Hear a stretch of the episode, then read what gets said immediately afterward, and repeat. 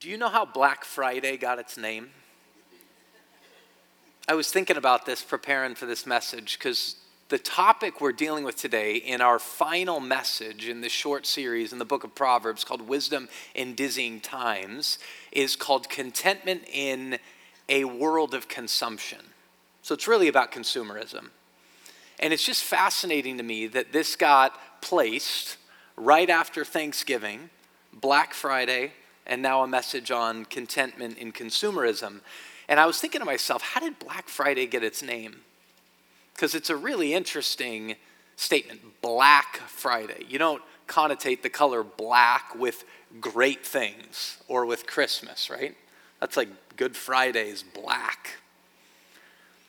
Black Friday is the name given to the shopping day after Thanksgiving. It was originally called Black Friday because so many people went out to shop that it caused traffic accidents and sometimes violence. The Philadelphia Police Department were the first to coin the phrase Black Friday to describe the mayhem surrounding the congestion of pedestrian, auto traffic, and the downtown area. We just decided to keep it. Black Friday, plaster it everywhere. It's really interesting how often times the foolishness and the darkness of our world is plastered in front of our face all the time, and yet we miss it. And we presume that we are the ones immune to its effects, immune to the effects of this being plastered everywhere. Good Friday, these pictures of people grasping and willing to push everybody else out of the way in order to grasp and get what they ultimately want. That word ultimately is used very intentionally. The author of the book of Proverbs and the author of Proverbs 30 knew fundamentally about the blackness of this word Jesus uses called mammon, the blackness of stuff that's untethered to God. The author of Proverbs knew the blackness, the darkness, the violence, the congestion, the grasping of stuff untethered to God. Hear that because stuff in and of itself is not bad, but untethered to God, it's idolatrous, which means it's incredibly destructive.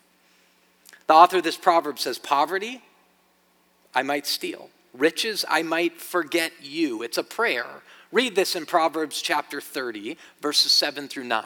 The author of the book of Proverbs says this There's two things I ask of you, Lord. So you see that it's a prayer.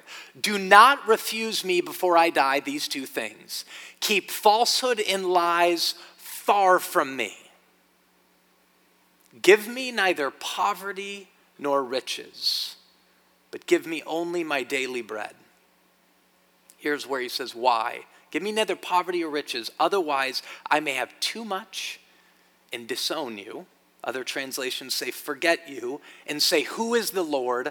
Or I may become poor and steal and so dishonor the name of my God. Let's leave that section up there right now. Poverty, I might steal, riches, I might forget you. Poverty seems fairly obvious. Why is it that poor people might steal? Well, they'd steal for their basic necessities. Right? Poverty's hard. People that are truly poor will say to you, We didn't know how we were going to get the next drink. We don't know how we're going to get the next meal on the table. Poverty is deeply, deeply challenging. And the author of this proverb, the wisdom writer, says, I know that. Lord, give me not poverty because I don't trust myself enough to still obey your law. This fundamental law that's throughout all the scriptures of don't take what's not yours. Thou shalt not steal. I don't trust myself. Lord, if I get in that part, I think I would be so needy I might steal. Poverty's hard.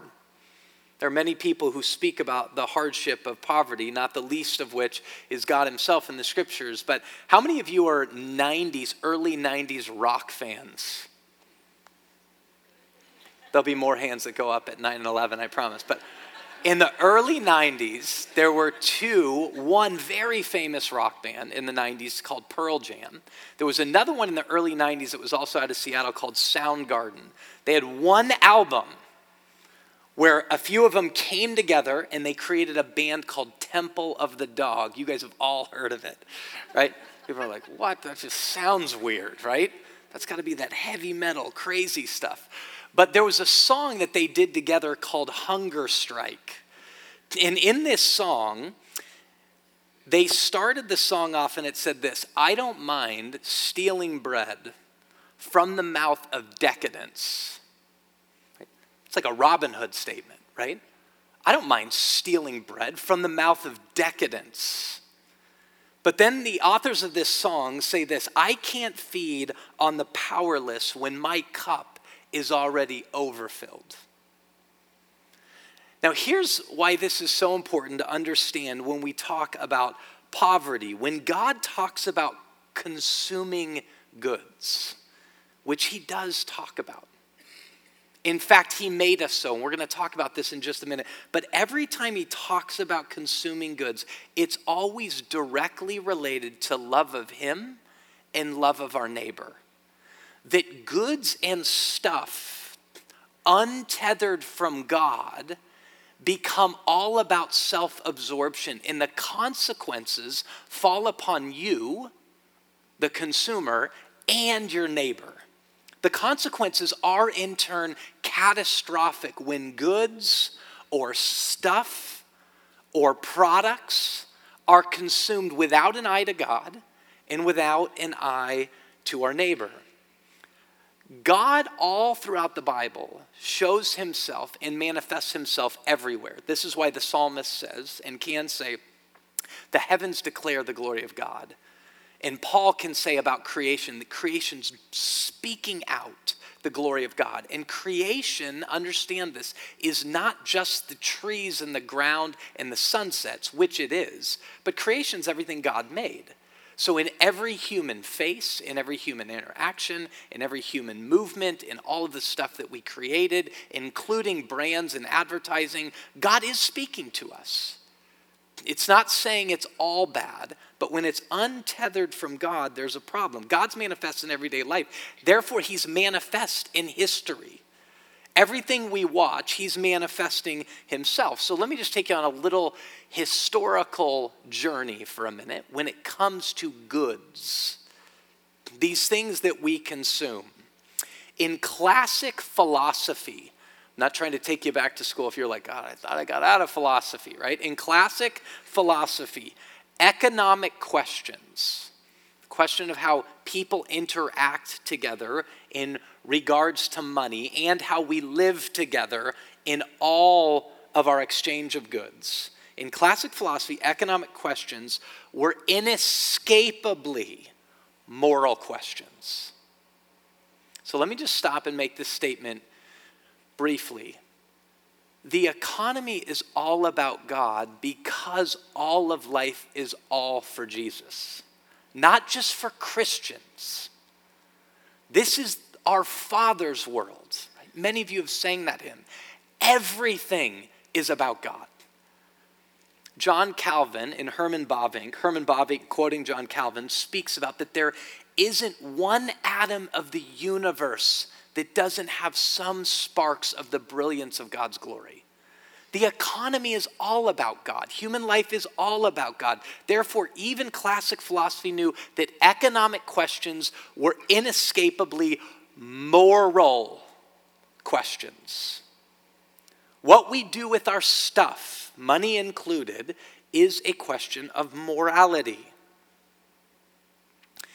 The focus in history in Rome, in Athens, in Judaism was fundamentally built around liberality, generosity, and public spirited generosity. That this is about what we give to the whole. So if you remember, which many of you may not, the good citizen in Athens is spoken of in viewing his riches in light of the polis. The word polis is where we get the word politics, means the city. He viewed his stuff in relation to the good of the city.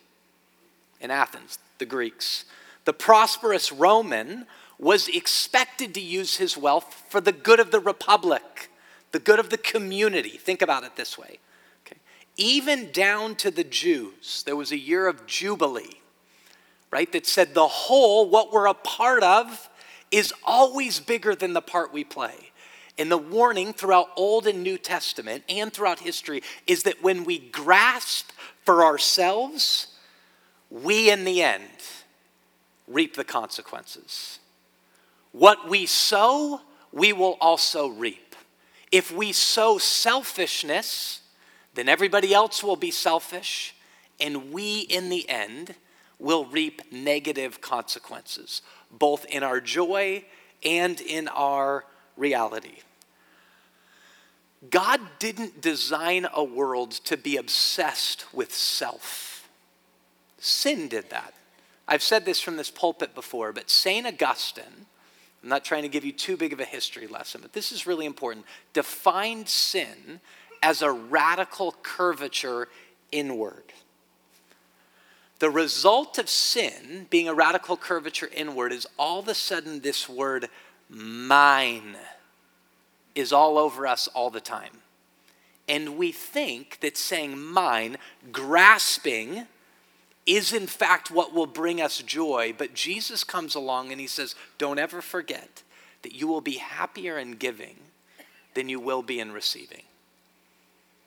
You will be happier in giving than you will be in receiving because God made a world in which we were consistently and continually to be vertically connected to God and horizontally connected to our neighbors. Sin broke that. It broke our vertical connection to God and therefore our horizontal connected to our neighbor. And again, the consequences have been catastrophic. So let's do this. We're talking about consumerism. Let's talk about us as consumers for a minute because I don't want us for a second in a world of consumption that is idolatrous, by which I mean negative and catastrophic Bad is the simple word. I don't want us for a minute to think consuming is bad. God made us consumers. If you think about the five senses, right? Those who can see consume sights. Those who can feel consume touch. There's moments I'll lean forward and my wife will put her hand on my back and rub my back, and I'm like, that's nice. I consume touch, and it's a good thing. God made us in such a way to feel a back rub in a good way. This is good. Taste rejoices the soul. That which we drink, that which we eat, is a gift of God. And if we ever forget that these are gifts of God, is when we will ultimately distort them right? The smells that we have in our five senses are consuming. We consume oxygen. We consume food. We consume drink. We consume through our ears conversation. Here's what you have to know God made us consumers, and it's a good thing. He made us consumers, and then He finished and said, Everything I've made is good. But our consumption was dependent upon other people. Consuming is good, consumerism is bad.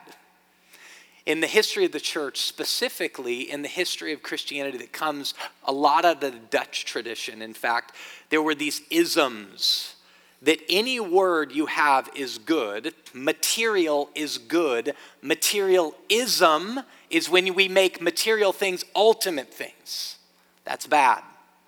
Consuming is good, but consumerism, the isms are idolatrous. I've used that word a few times, I want to acknowledge there may be people in this room that go, I don't even know what idolatry is. And maybe if you know, you think about like a totem pole kind of thing and a bunch of people falling down. But Jerry Smith actually gave me one of my favorite definitions of idolatry that I've ever had from a man named David Powlison. I recommended a book to, of his to you a few weeks ago. And David Powlison says this via Jerry Smith to me. He says that idolatry is whatever has functional control of our lives at any given moment. Whatever has functional control. So, Black Friday, when your computers are open and you're trying to get the Black Friday deals, or you're storming the gates of Walmart and you're grasping, at that moment, if you stopped and went, What has functional control of my life? This stuff. Getting good deals. Romans 1 has one of the best definitions of sin I think there is. Romans 125 says this, they exchanged the truth about God for a lie and worshiped and served created things rather than the creator who is forever to be praised. Paul doesn't say that the created things are bad. In fact, God himself said they were good. But when we bow to them and worship them, when they're the things that have functional control of our lives, that's sin. And sin is destructive. Jesus in the Sermon on the Mount warned about mammon, about stuff. He didn't say it's evil. He said, in fact, don't store up for yourselves treasures on earth. This is Matthew 6. Don't store up for yourselves treasures on earth, but store up for yourselves treasures in heaven. For where your treasure is, there your heart will be also. Let me just stop. Whatever has functional control of your life, you're treasuring something in your heart's there. That's why it has functional control. But store up for yourselves treasures in heaven. For where your treasure is, there your heart will be also. No one can serve two masters. Only one. You can only have one master. No one can serve two masters. Either you will hate the one and love the other, or you will be devoted to the one and despise the other. You cannot serve both God and stuff. You can't serve both God and stuff. That's why the author of the proverb says, Otherwise, Lord, give me neither poverty nor riches, because I'll worship stuff either way. I don't want to forget you, God. Here's the other thing many of us can hear so many messages from a pulpit or read so many things in the Bible and then presume this is a great word for everybody else. You know who isn't duped by that this is a great word for everybody else is the person sitting next to you going, No, this is a great word for you. people that you live around consistently help you with this. This is why the author of Hebrews, in Hebrews chapter 3, verse 13, says, Don't forsake meeting together, be with each other, lest you be hardened by the deceitfulness of sin. Let me allow you to answer this in your head for a minute. What's deceit? It's a lie, right? It's telling you something that doesn't deliver. I always like to say this that sin doesn't just overpromise and underdeliver. Sin overpromises and counter delivers. It doesn't just give you less than what you ultimately thought. These things you bought on Black Friday that you thought this is going to make my life more convenient, it's going to make it more secure, it's going to make it better it doesn't just underdeliver. Not these products don't just not do what you think they're going to do. But in fact, they end up counter delivering because you lose hope and you get cynical. And you think, eh, this is all a bunch of trash anymore. And so then you just keep buying more. There's got to be more. The heart's deceitful. Jeremiah says this about the heart. Jeremiah says it in such a way that he says this, and hear me on this. Everybody look at me. The prophet Jeremiah says, There's nobody who can dupe you like you can dupe you. That's why he says the heart's deceitful and desperately sick. There's nobody who can dupe you like you can dupe you. So if you presume all of these advertisements, all of these things, all of these promises that they're going to bring about happiness, if you think, well, that doesn't affect me, I'm not that stupid, Jeremiah says, oh, yes, you are. oh, yes, in fact, you are. Consumerism is grasping for well beyond what the Lord has given or being unaware of what the Lord has given. You see this? Consumerism is grasping for way beyond what God has given or utterly forgetting what He has given. It's a lack of gratitude. It's assuming also that if you made it, you earned it, it's yours. Let me just say this real quickly. Those of us who say, but I made it, I earned it, I did this. Well, let me just ask you this Who gave you the mind and the arms and the opportunities and the environment to know how to work hard? Was that you? This is why Paul says, What do you have that you didn't receive? Nothing. And then Paul says, If you did receive it, why do you boast as though you didn't? It's not ours, it's all the Lord's. Grasping is greedy. God is consistently saying, hold what you've been given with an open hand. For not even Jesus himself, who was God, presumed that he could grasp at equality with God. This is what Philippians says. For not even he counted equality with God as a thing to be grasped. And folks, he was God. This is what God has given, and he's given to us to serve and love our neighbors. But we live in a society that is dehumanizing us. We live in a society that is turning us ultimately into consumers. It's about what you buy, it's about what you have, it's about how you compare to your neighbors. And this is why so many of us all the time spend so much of our time thinking, if only I had whatever it is, fill in the gap, a better job, this stuff, different relationships, a different marriage. This is a great uh, quote by Oscar Wilde. He says this We know the price of everything and the value of nothing. This is why it's so important for you to understand that the things that God made have intrinsic value in and of themselves. This is why it's so important that you understand God is in the midst of everything. That if you lose that, you turn everything into just a thing and it loses all of its sacredness. Its sacredness to satisfy and its sacredness to serve. We know the price of everything. This is the statement that should be stamped on Black Friday and Cyber Monday. We know the price of everything, the value of nothing. This is an amazing thing to just open your eyes to the way in which um, marketers are thinking about you. David Lubars is a senior ad executive in the Omnicom group who teaches people how to sell things. And he says this just let this ring in your face. Consumers are like roaches. You spray them and spray them, and they become immune after a while. The only answer is to spray them some more. This is the world we live in. We're turning everything into commodities, including people. We turn money into a commodity when in fact it was meant to create a serving society. We create sports into idolatry, an ultimate thing a commodity. We turn art into a commodity. We've turned sex into a commodity, which is why people can just seek their gratification in sport or sex with no thought about our neighbor and what's in the wake of this reality. People, real human lives, destroyed, no longer able to sleep at night because of the way people have treated them like things rather than like people. And who are some of the people that can't sleep? Not just the people who've had it done to them, but you and I who've done it to them. Doesn't just dehumanize them, it dehumanizes us. We've done it with church. With church.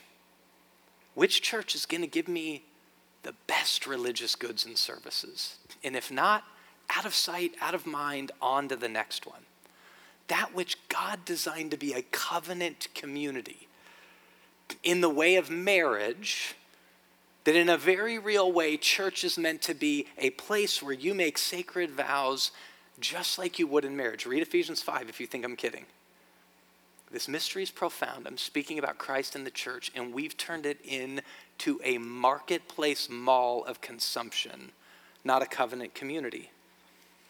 We grasp and in turn, we forget God, Proverbs 30, verse 8. There's a battle for our loves and worship. And if God gets untethered from our stuff, there's a huge problem. So, what's the answer to this? Jesus made it real simple love God and love neighbor in everything we do and with everything we have. Love God and love neighbor. Here's something I say to the redemption staff at large multiple times a year. There's a threefold, three points is another way to say that, reality of the way the people of God were meant to live in the Old Testament and the New Testament. And it revolves around these three things gift, gratitude, and generosity. If you're a note taker, write these down gift, gratitude, and generosity. Here's the first thing God has given generously to us. God has given generously. James 1:17 says that every good and precious gift comes down from the Father of lights. These are gifts that are very good and if you don't see the intrinsic goodness in the gifts God's given you, in your car, in your bathroom, right? In your home, in your relationships, in the job you have, in fact, even sometimes in what you don't have. Right? Remember Garth Brooks' song, some of God's greatest gifts are unanswered prayers. Right? These things are gifts, and you've got to see the goodness in them, and you've got to see that we have them because of the generosity of God.